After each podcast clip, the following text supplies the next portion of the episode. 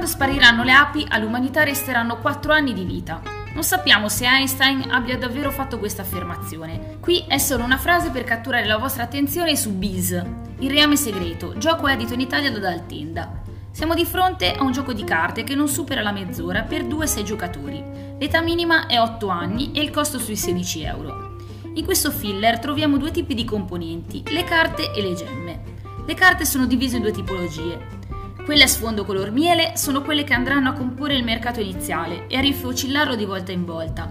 L'altro mazzo è quello che permette di arricchire l'alveare del giocatore con il nettare. Le gemme che trovate nella scatola servono proprio a tenere traccia di quanto raccolto. In un turno di gioco si ha la possibilità di mettere nettare nel proprio alveare o di produrre miele. Nel primo caso si pescano 2 carte e se ne gioca una. In un angolo a destra è indicato il nettare che incassiamo noi, nella parte opposta quella che va a tutti gli avversari. Per produrre miele invece si compra una carta dal mercato, pagandola col tipo e numero indicato di nettare. Sono queste le carte che danno punti a fine partita. Bees è rapido e intuitivo, con una buona scalabilità. Un elemento di pregio è lo 0 downtime. Infatti si possono ottenere risorse anche nel turno degli avversari senza così annoiarsi. Se amate i filler o anche solo la Pemaia, vi farà piacere una scatola di Bees.